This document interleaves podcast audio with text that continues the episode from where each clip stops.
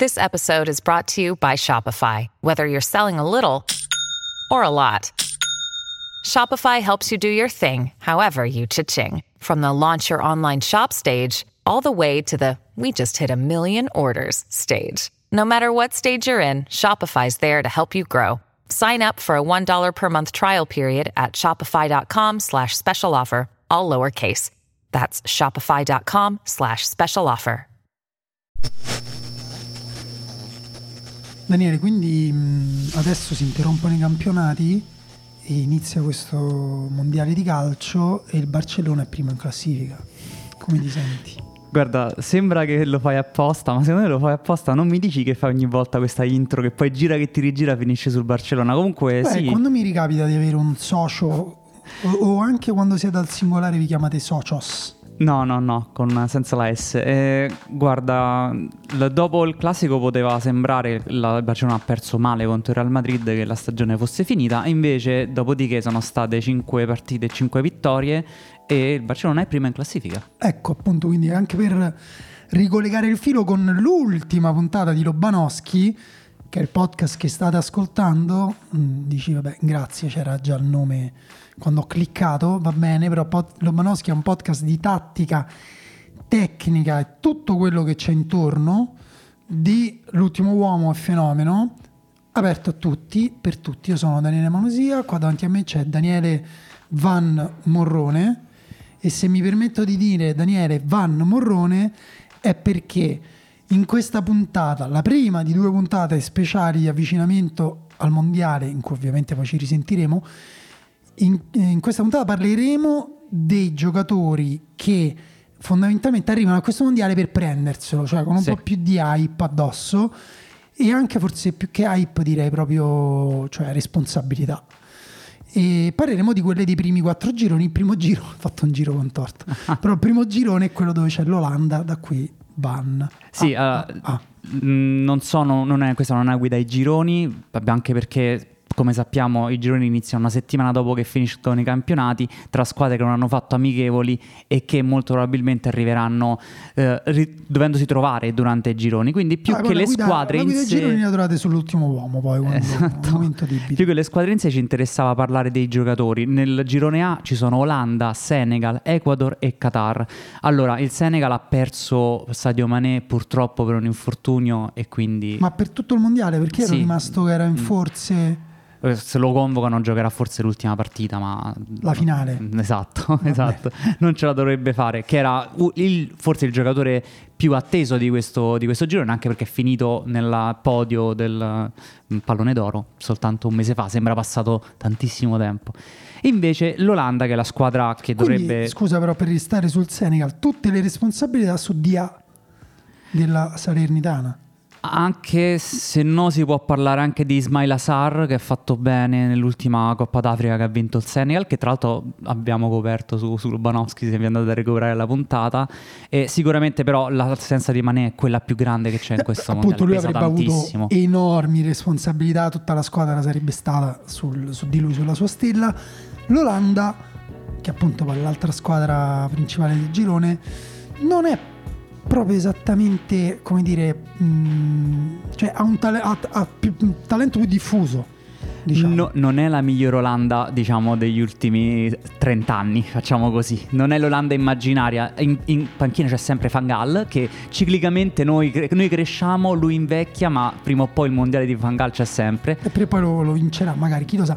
Però ti chiedo, Daniele, in quest'Olanda chi è che ha le, che sente il peso di una nazione addosso? In questo caso il capitano Van Dijk, che arriva al mondiale a 30 anni, arriva come riconosciuto il miglior centrale al mondo da penso 2-3 anni ormai, e arriva in un'Olanda che gioca con la difesa a 3 con il baricentro basso e che quindi su di lui gravano tantissime responsabilità sia dal punto di vista difensivo che anche quando l'Olanda ha il pallone. Anche perché vicino a dei giocatori, mh, come dire, dei difensori potenzialmente che possono fare benissimo, però giovani e eh, come dire, non proprio dei marcatori dell'Atalanta. Sì, tra l'altro l'Olanda ancora non ha definito la sua difesa titolare perché durante le qualificazioni ha cambiato uomini, si è visto Delict, si è visto De Vrij, Timber dell'Ajax, Ake del, del Manchester City. L'unico che è rimasto sempre titolare è il capitano. Sì, ultimamente nell'ultima amichevole appunto hanno giocato Nathan Ake e Timber, io ho in mente loro. Delict mi sembra più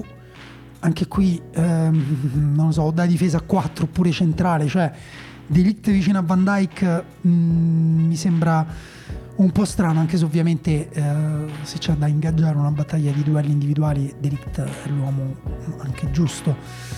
Però chiaramente l'equilibrio, la copertura della profondità alle spalle dei due difensori al lato e anche secondo me il peso in area di rigore tutto spetterà uh, gestirlo a Van Dyke, oltre a, vabbè, ovviamente le grandissime responsabilità che avrà con la palla in un sistema che sì, gioca col baricentro basso, sì, gioca con la difesa a 3, ma un sistema verticale, la trasmissione della palla veloce verso l'attacco è fondamentale. Van Dyke ovviamente è uno dei difensori più qualitativi per quanto riguarda il suo gioco di passaggi e la visione di gioco, quindi potrebbe, può, può fare benissimo il mondiale però è strano, può fare benissimo, oppure può essere la causa dell'eliminazione a girone dell'Olanda oppure magari agli ottavi in maniera un po' deludente. Te cosa ti aspetti? Cosa Beh, pensi sia più facile? Penso sia più facile che faccia un grande mondiale. Arriva da un inizio di stagione incubo con il Liverpool lui non è il primo responsabile perché ci sono giocatori che stanno facendo molto peggio in difesa, ma il Liverpool in questa stagione ha iniziato con una difesa veramente da incubo e si sono visti quindi eh, da, da un certo punto di vista anche i limiti di quello che sembrava un, un, difensore inscalfibile, incapace anche a sudare per quanto era tranquillo in campo. È anche vero che se la casa è in fiamme, anche Van Dijk deve lasciare la casa. Questo è stato si è visto in questo, in questo inizio di stagione. E arriva quindi al mondiale dovendo dimostrare che comunque riesce a tenere in piedi tutta quanta la squadra. Tra l'altro, prima partita del mondiale contro il suo alter ego, cioè quello che eh, potenzialmente potrebbe diventare eh, lui il miglior difensore del girone quantomeno, che è Koulibaly, che è appunto prima partita con il Senegal. E, e quindi insomma è interessante. Questo è un primo giocatore eh, che trovate appunto nel girone A. Uh, con Olanda, Ecuador, di aiutami, Qatar. Sono Qatar, uh, Olanda, sì. Ecuador. Mi vuoi dare un nome di questo girone da seguire Senegal, particolare? Oltre a quelli che abbiamo fatto? Sì, un nome proprio diverso tra. Ma io su Dia ero abbastanza serio. Cioè, a me Dia è un giocatore che piace molto, mm. affascinante. Il Senegal è una squadra uh, particolare che, che, come dire, che anche quando giocava Sadio Mané uh, dipendeva molto dalla sua vena creativa, però poi creava situazioni di pericolo. Uh, in verticale insomma e, e, ne creerà anche in questo mondiale quindi vediamo non lo so dell'Olanda forse chi vogliamo dire? Beh, Gakpo che è l'attaccante Depay. del PSV Eindhoven Depay, che è poco Sì, Depay è molto più famoso in, eh, Frankie De Boer invece quanto Frankie De Jong De Jong, sì, vedi, faccio sempre questo lapsus sì. Gli piacerebbe a De Boer essere bravo come De eh. Jong Diciamo che non era all'altezza del nome De Jong fa la carriera di De Boer anche quello è vero, anche quello è vero. Eh, beh, Frankie De Jong arriva in grande forma in questo mondiale, nelle ultime partite si è preso il centrocampo del Barcellona, sta facendo molto bene al posto di un eh, Busquets che invece ha mostrato gli anni che arrivano, ne parleremo nella prossima puntata della Spagna e secondo me arriva nel momento giusto perché è abbastanza maturo, ormai ha, va per i 25 anni, per prendersi un mondiale nel pieno proprio della carriera e dovendo però ancora dimostrare qualcosa perché dopo dopo quell'Ajax lì lui ancora qualcosa lo deve dimostrare. Sì. È, il momento, è, il momento, giusto. Bisogna anche vedere se lo farà giocare Van Gaal perché... Beh, è un pazzo diciamo non farlo nelle... giocare perché per come gioca questo Landa, un giocatore che trasmette il pallone dalla difesa all'attacco come De Jong semplicemente Però c'è, c'è, tanta scelta, eh? c'è, c'è, c'è De Ron, c'è Berguis, c'è Kuminers, quindi insomma vediamo. E il girone B invece è quello uh, un po' pazzerello di Inghilterra, Stati Uniti Iran e Galles. Un po' pazzerello nel senso che l'Inghilterra farà 12 punti. Non è detto. Non è detto? Non è detto. Ok, ok. Uh, mi, mi piace li, Ma non peraltro perché l'Inghilterra trova sempre il modo per complicarsi la vita, quindi come dire, poi però è vero che forse il modo pre- con cui preferisco complicarsi la vita è vincerle tutte e poi perdere quella e poi decisione. perdere una partita certo. assurda in maniera assurda. Ovviamente in questo girone il giocatore con il peso del mondo addosso è Harry Kane. Sì, uno dei giocatori con il peso del mondo addosso da ormai 4-5 anni, perché l'Inghilterra dipende totalmente dalla vena di Harry Kane sulla tre quarti, non soltanto in area di rigore, proprio non giocano a calcio se lui non ordina la squadra.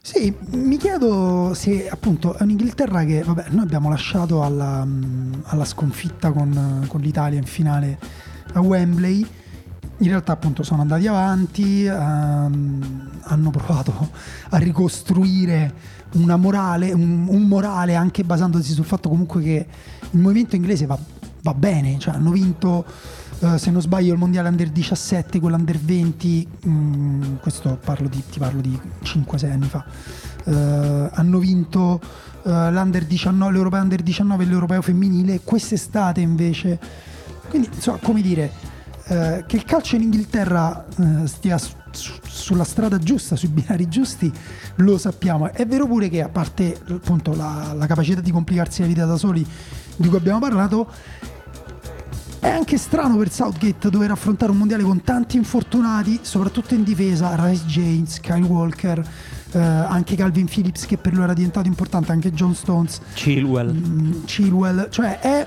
mm, particolare.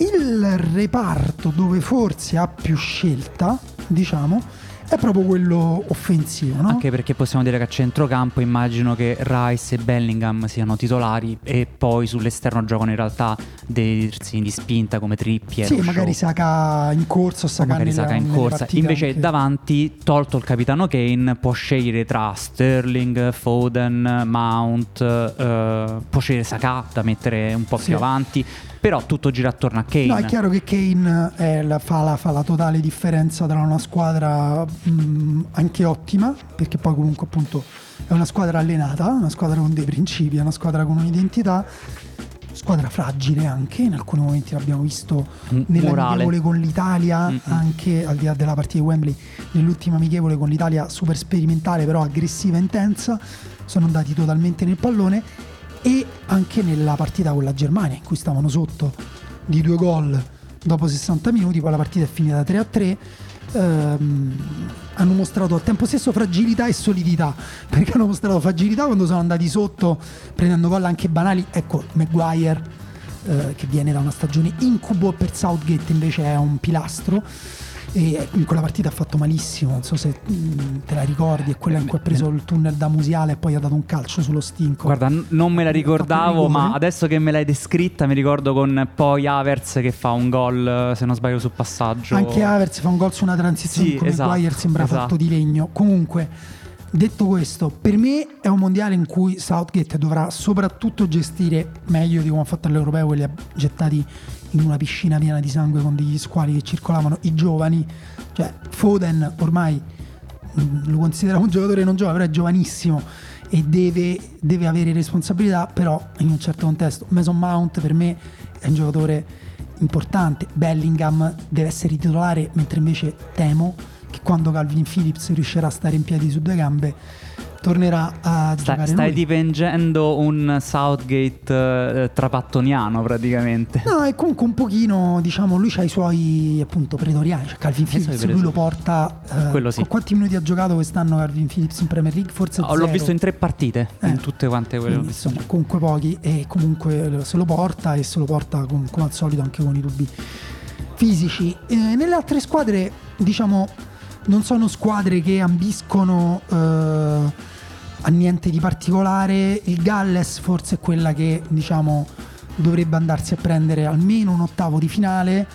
Eh, perché? Boh, forse per la semifinale all'Europeo del 2016, perché comunque alla fine è una squadra divertente, anche se ha preso pizze, come diciamo a Roma, in, in, nelle ultime amichevoli con Polonia eh, Belgio e Olanda, però resta una squadra divertente con una bella identità, anche qui dei giovani interessanti, Neco Williams del Newcastle, eh, Connor Roberts all'esterno dall'altra parte, Bale e Ramsey che anche qui se si reggono in piedi giocheranno, magari giocheranno anche bene perché poi loro si trovano sempre... mh, Guarda, non sono, non sono molto positivo su questo Galles, francamente. Poi secondo il mondiale. Gli Stati Uniti potrebbero... Sì, secondo me questo è il mondiale Però in gli cui. Stati Uniti pure male, eh. Gli Stati Uniti male, sono una generazione ancora molto giovane, ma è anche vero che se c'è un momento in cui questa generazione giovane può fare l'exploit in un girone così aperto, perché l'Inghilterra può fare tutti i punti, il resto però Ina- Iran, eh, Galles e Stati Uniti alla pari partono e questa cosa secondo me li aiuterebbe molto. Fammi un nome degli Stati Uniti da seguire. Se no te lo faccio io, se vuoi pensarci. Ma no, io ti dico sicuramente Reina, che è il trequartista del Borussia Dortmund e anche il giocatore più forte di Non questa aspettavo facessi, allora te ne faccio due. Vai. Perché in realtà, secondo me, i giocatori cioè, molto interessanti sono due. Uno è Musa, che tu dovresti conoscere perché gioca È molto Valencia. forte, è molto forte. Musa è molto, forte. forte. centrocampista, tra l'altro, lui avrebbe potuto anche scegliere la nazione italiana, Sì, sì, sì, è molto forte. anche inglese. Anche se, scelto- anche se il Valencia non sta andando benissimo, lui è uno tra quelli che sta uscendo bene. No, lui è molto forte e appunto farà parte del centrocampo insieme anche alla conoscenza del campione italiano McKenny. Winston McKenny e Tyler Adams che invece eh, anche lui interessante. Adesso voglio nel sapere Leeds, il secondo super nome. intenso, però il mio secondo nome è Riccardo Pepi, cioè attaccante giovanissimo 2003. Eh, gioca eh, in Olanda dove sta iniziando a segnare con un po' di continuità. Io dico attenzione perché a me ricorda uno chic in erba. Beh, beh, questo bene? è Quindi se vi piacciono i giocatori così, uno chic me- dice- messicano con- però che gioca con gli Stati Uniti. Sì, te- texano. Lui è nato in Ok. Texas, poi andava a Ciudad Juarez a trovare i suoi parenti e quindi sì, mm, di quella zona del mondo secondo me non dovrebbe essere né gli Stati Uniti né il Messico. Beh, anche perché in Intorno al 300 anni ha cambiato entrambe Esatto. le cose. Per. E però appunto se vi piacciono i centravanti alti, un po' esili, un po' eh, che, che- che hanno dei colpi magici in canna, però possono anche spezzarvi il cuore, Riccardo Pepi fa Ah, attenzione però perché in questo girone c'è anche una vecchia volpe perché è Carlos Kairos, Certo, l'Iran, dell'Iran. Carlos Kairos, eh, tor- eh, tornato sulla panchina dell'Iran, molto divertente perché subito dopo non essere riuscito a qualificarsi con l'Egitto, Sì. perché lui ha perso la finale di Coppa d'Africa con il Senegal ai rigori e poi ha perso la qualificazione per il mondiale con il Senegal ai rigori nello spareggio e subito dopo è andato sulla panchina dell'Iran che si era già qualificato per il mondiale, quindi il lavoro era già stato fatto.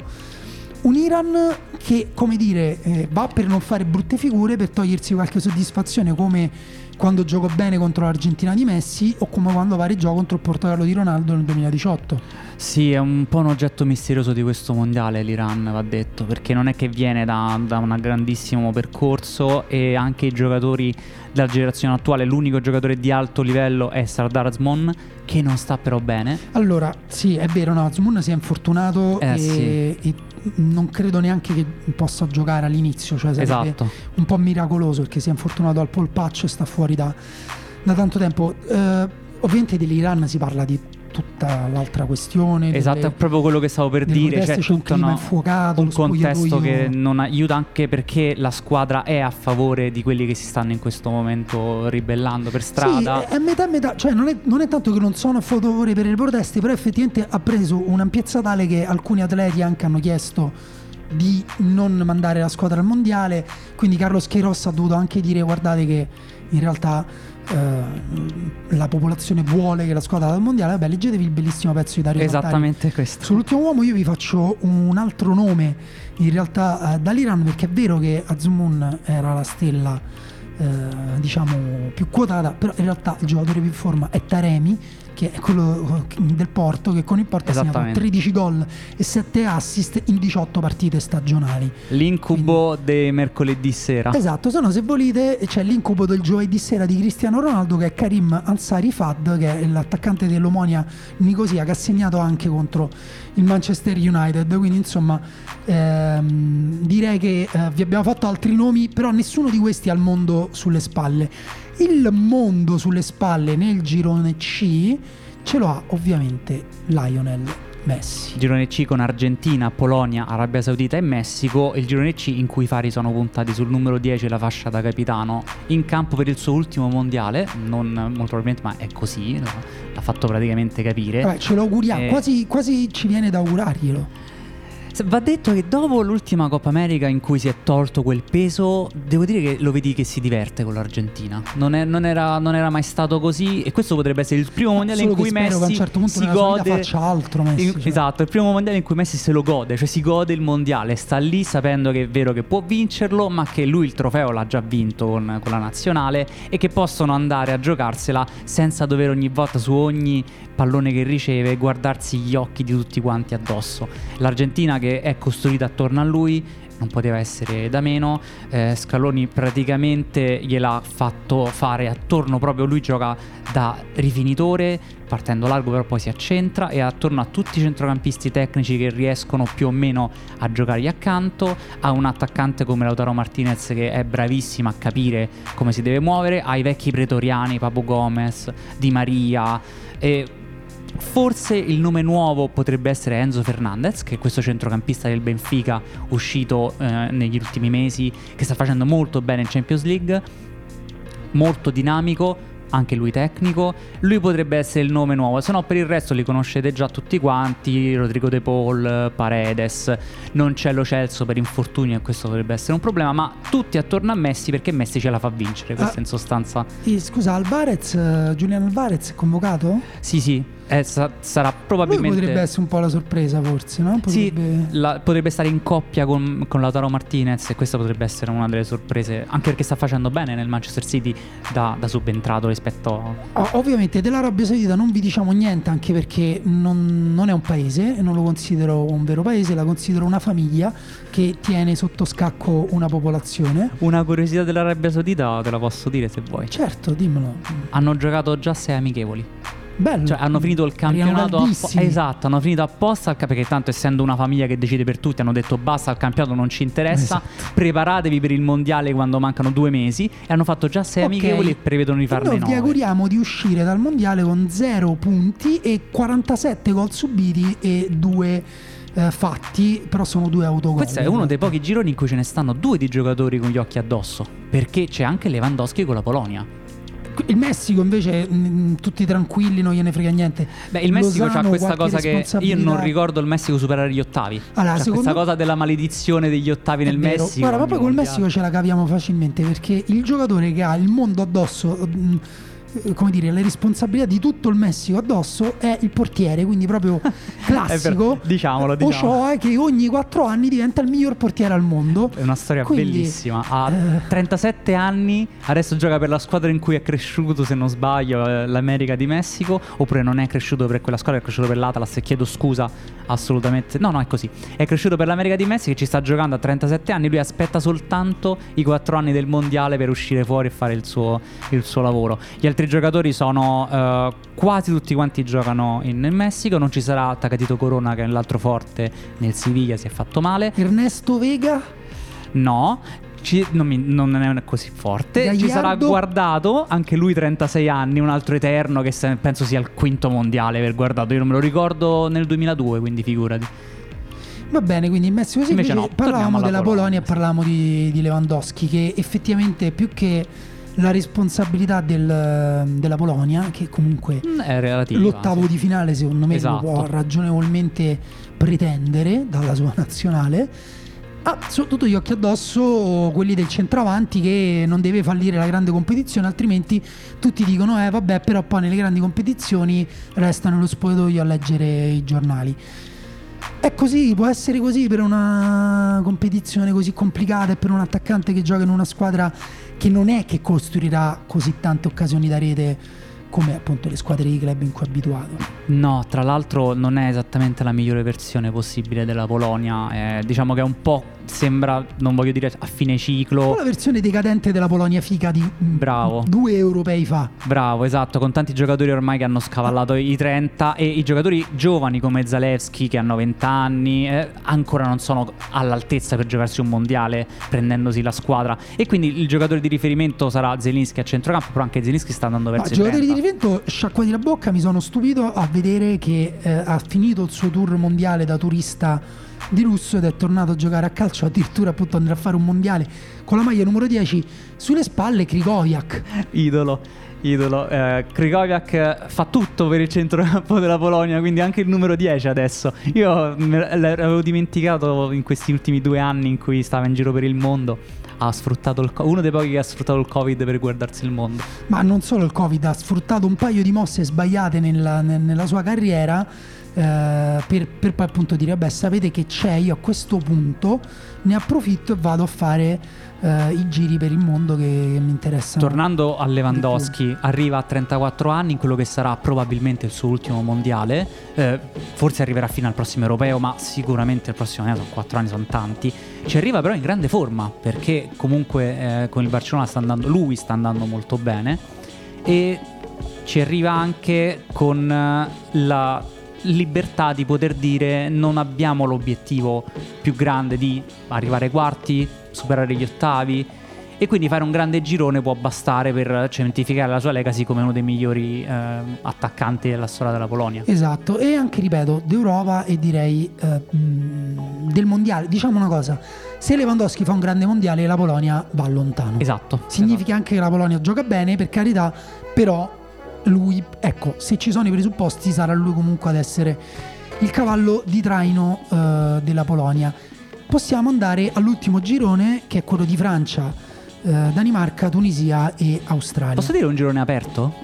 In che senso? Nel senso che sono squadre. squa- nel Cioè, per il senso primo che posto tra Francia e Esatto, Danimarca. nel senso che io non vedo così favorita la Francia per il primo posto nel girone. Eh, trovo che sia la squadra nettamente più forte, ma la Danimarca gioca molto bene, non sa solo, quello che la deve Danimarca fare. ha battuto due volte nelle ultime due partite Bravo. in Nations League la, la Esattamente Francia, quello stavo per dire. Danimarca e l'ha battuta a Parigi. Quindi non è una squadra che non conosce l'avversario e avrà timori reverenziali nei confronti della Francia. Attenzione Quello perché comunque potrebbe dare una bella sorpresa. Però io ti dico pure, Dani, secondo me, una cosa è vincere in Nations League con la Francia, un'altra cosa vincere al mondiale. Secondo poi, ti dico anche, la Francia può anche arrivare seconda, tanto quando andrà a fare gli ottavi sarà sempre tra le favorite sì. del La- la- mondiale. Certo, non puoi neanche affrontare la competizione e, eh, come dire, ehm, uscire a giro. Cioè, se non stai attento, non dico che.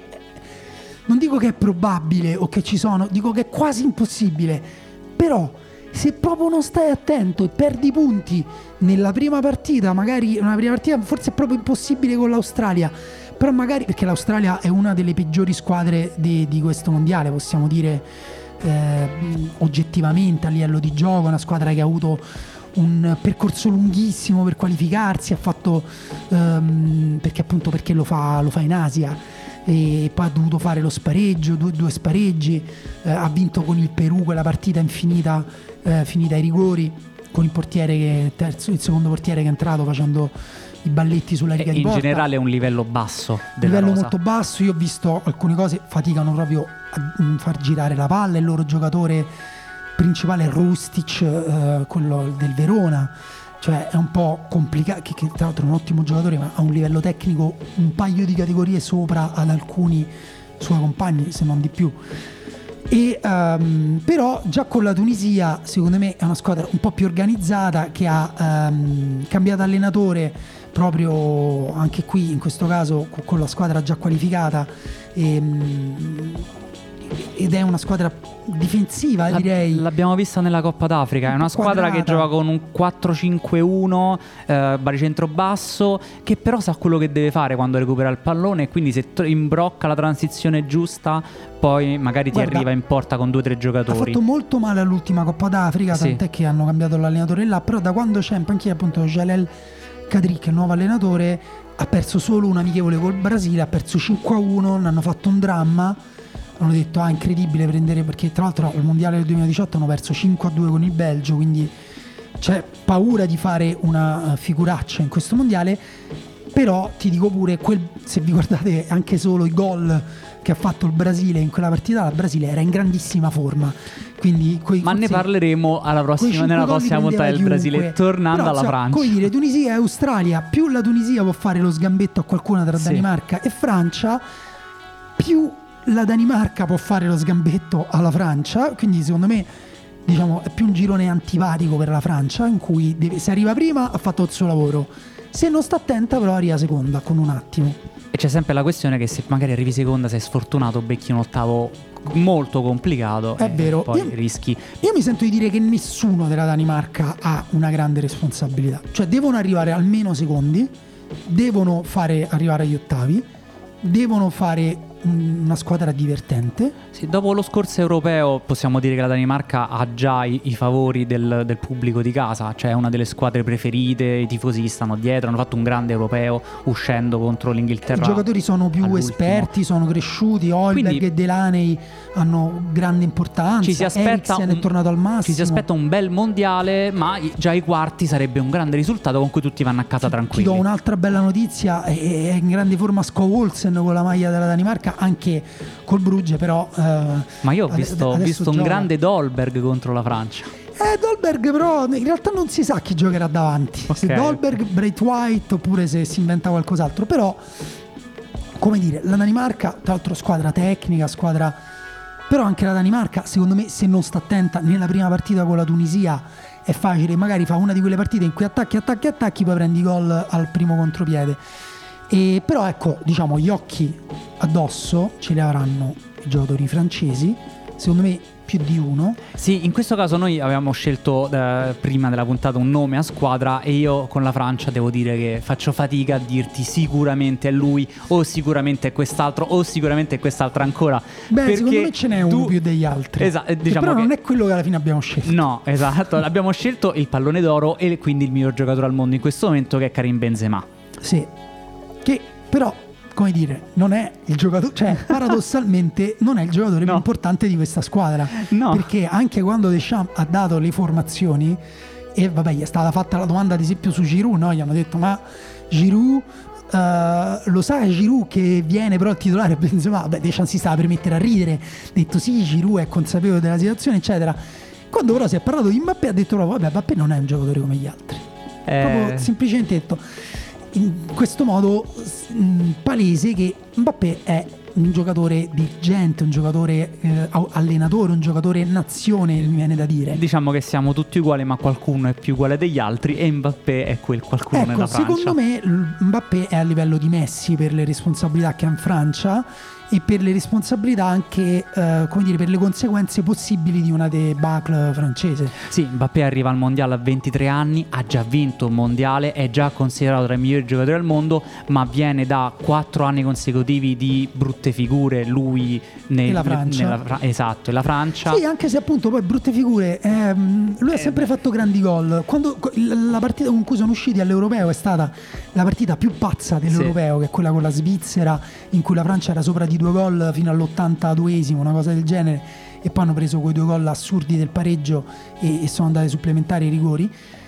E, e anche lì, eh, come dire, vabbè, Benzema era già uscito. Però ecco, per me c'è una differenza di prospettiva su Benzema e Mbappé. Benzema comunque uscirà indenne da questo mondiale, a meno che si inventano uno psicodramma alla francese come quella volta in Nel Sudafrica. 2002 comunque, eh, c'è stato anche il scesero. 2002, ti ricordo, la Francia che aveva non c'è niente da, da- da fare, non c'è problema, ci stava Henry e tutto quanto e poi sono usciti malissimo. Sì, però lì vabbè hanno vinto mondiale. un mondiale e un europeo consecutivi, back to back. eh, Però se ci pensi, il mondiale finito un quattro anni ciclo. prima con il ciclo che stava finendo, anche questa No, squadra. questo ciclo però no, ecco, è- no, la cosa interessante di questa Francia è che il ciclo finito è quello di Pogba, Kanté, Griezmann. Griezmann. Ecco, secondo me Varane. in questo caso Deschamps deve essere bravo. Varane e Kimpembe ad esempio arrivano entrambi da infortunati. Eh, Forse sì. Kimpembe gioca l'ultima partita con il Paris Saint-Germain, Varane sicuramente arriverà al mondiale senza aver rigiocato con lo United prima di essersi infortunato. Se Deschamps metterà in campo Varane e Kimpembe appena loro dicono sì io ci sono, anziché privilegiare difensori in forma stellare come Konate e, eh, Saliba, e Saliba, soprattutto, Konate si era fatto male al ginocchio ma è tornato. Due partite, alla seconda partita con Liverpool sembrava già di nuovo un potenziale miglior difensore al mondo.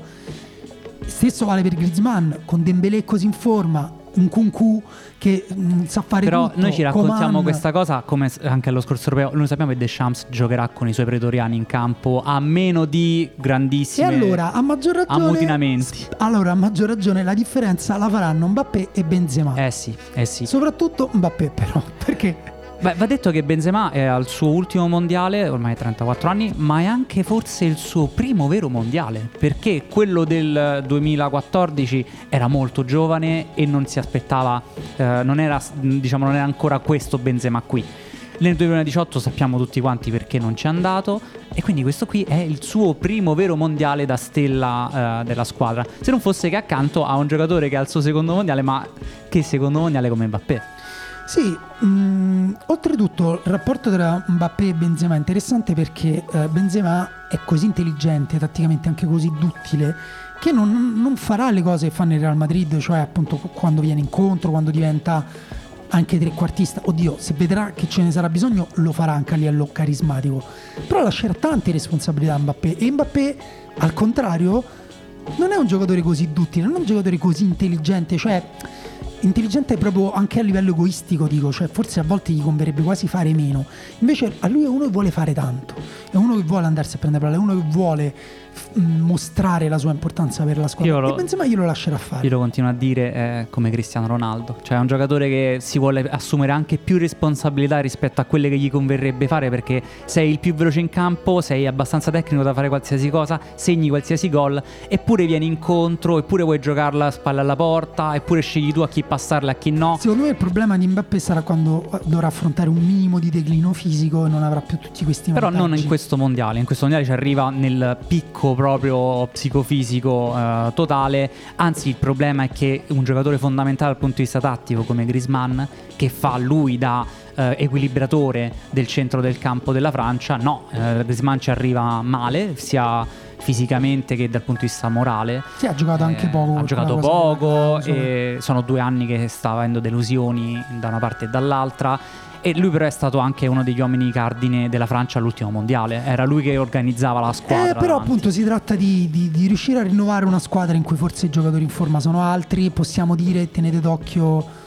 Mbappé. Ah, quando abbiamo parlato uh, dell'Australia, ad esempio, non ho detto, c'è un giocatore di 18 anni, si chiama Quall, che è stato acquistato già dal, uh, dal Newcastle, arriverà a gennaio, che è un altro giocatore da tenere d'occhio, un altro potenziale eh, giocatore appunto di cui innamorarsi.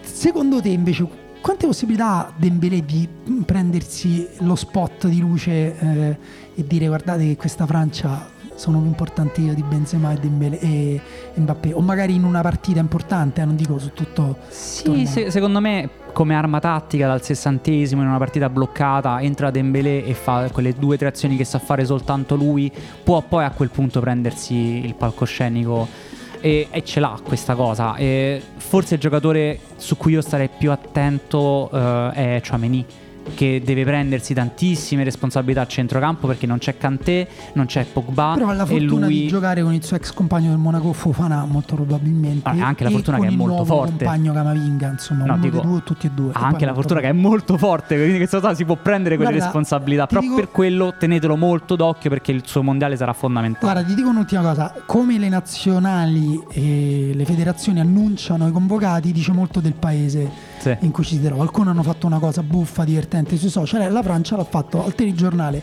delle 8, che è la, il momento più visto della tv francese con Deschamps seduto che ha detto i nomi velocemente e poi c'era collegato eh, Chouameni e Chouameni con la famiglia hanno fatto il video quando ha detto il suo nome e Deschamps gli ha detto guarda non fare finta di essere sorpreso quando ti ho chiamato perché non ti credo paese incredibile la Francia perché è diventato così importante effettivamente che come dire che il, è il suo primo mondiale, ha guardato tutti gli altri mondiali da casa sua e adesso è già il giocatore che dice guarda centrocampo tieni. Esatto, a 22 tuo. anni il centrocampo è tuo, anche perché eh, Pogba non ci sarà, neanche Kanté, quindi Kanté. È, è, necessariamente suo.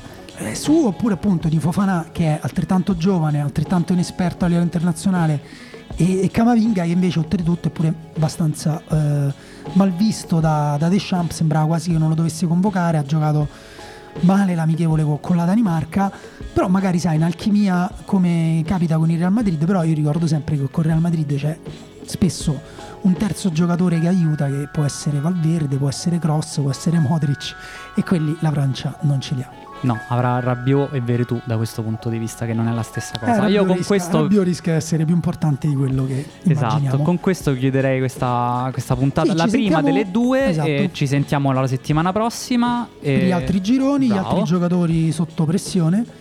E- Spoiler, non ci saranno giocatori italiani. Ah, ah, ah, io sono Daniele Monosia, qui c'è Daniele V. Morrone. Parlate di noi oppure fate parlare noi, nel senso spingetelo ai vostri amici. Voi non vi rendete conto di quanto ancora abbiamo bisogno di essere conosciuti, va bene? Ciao. Ciao.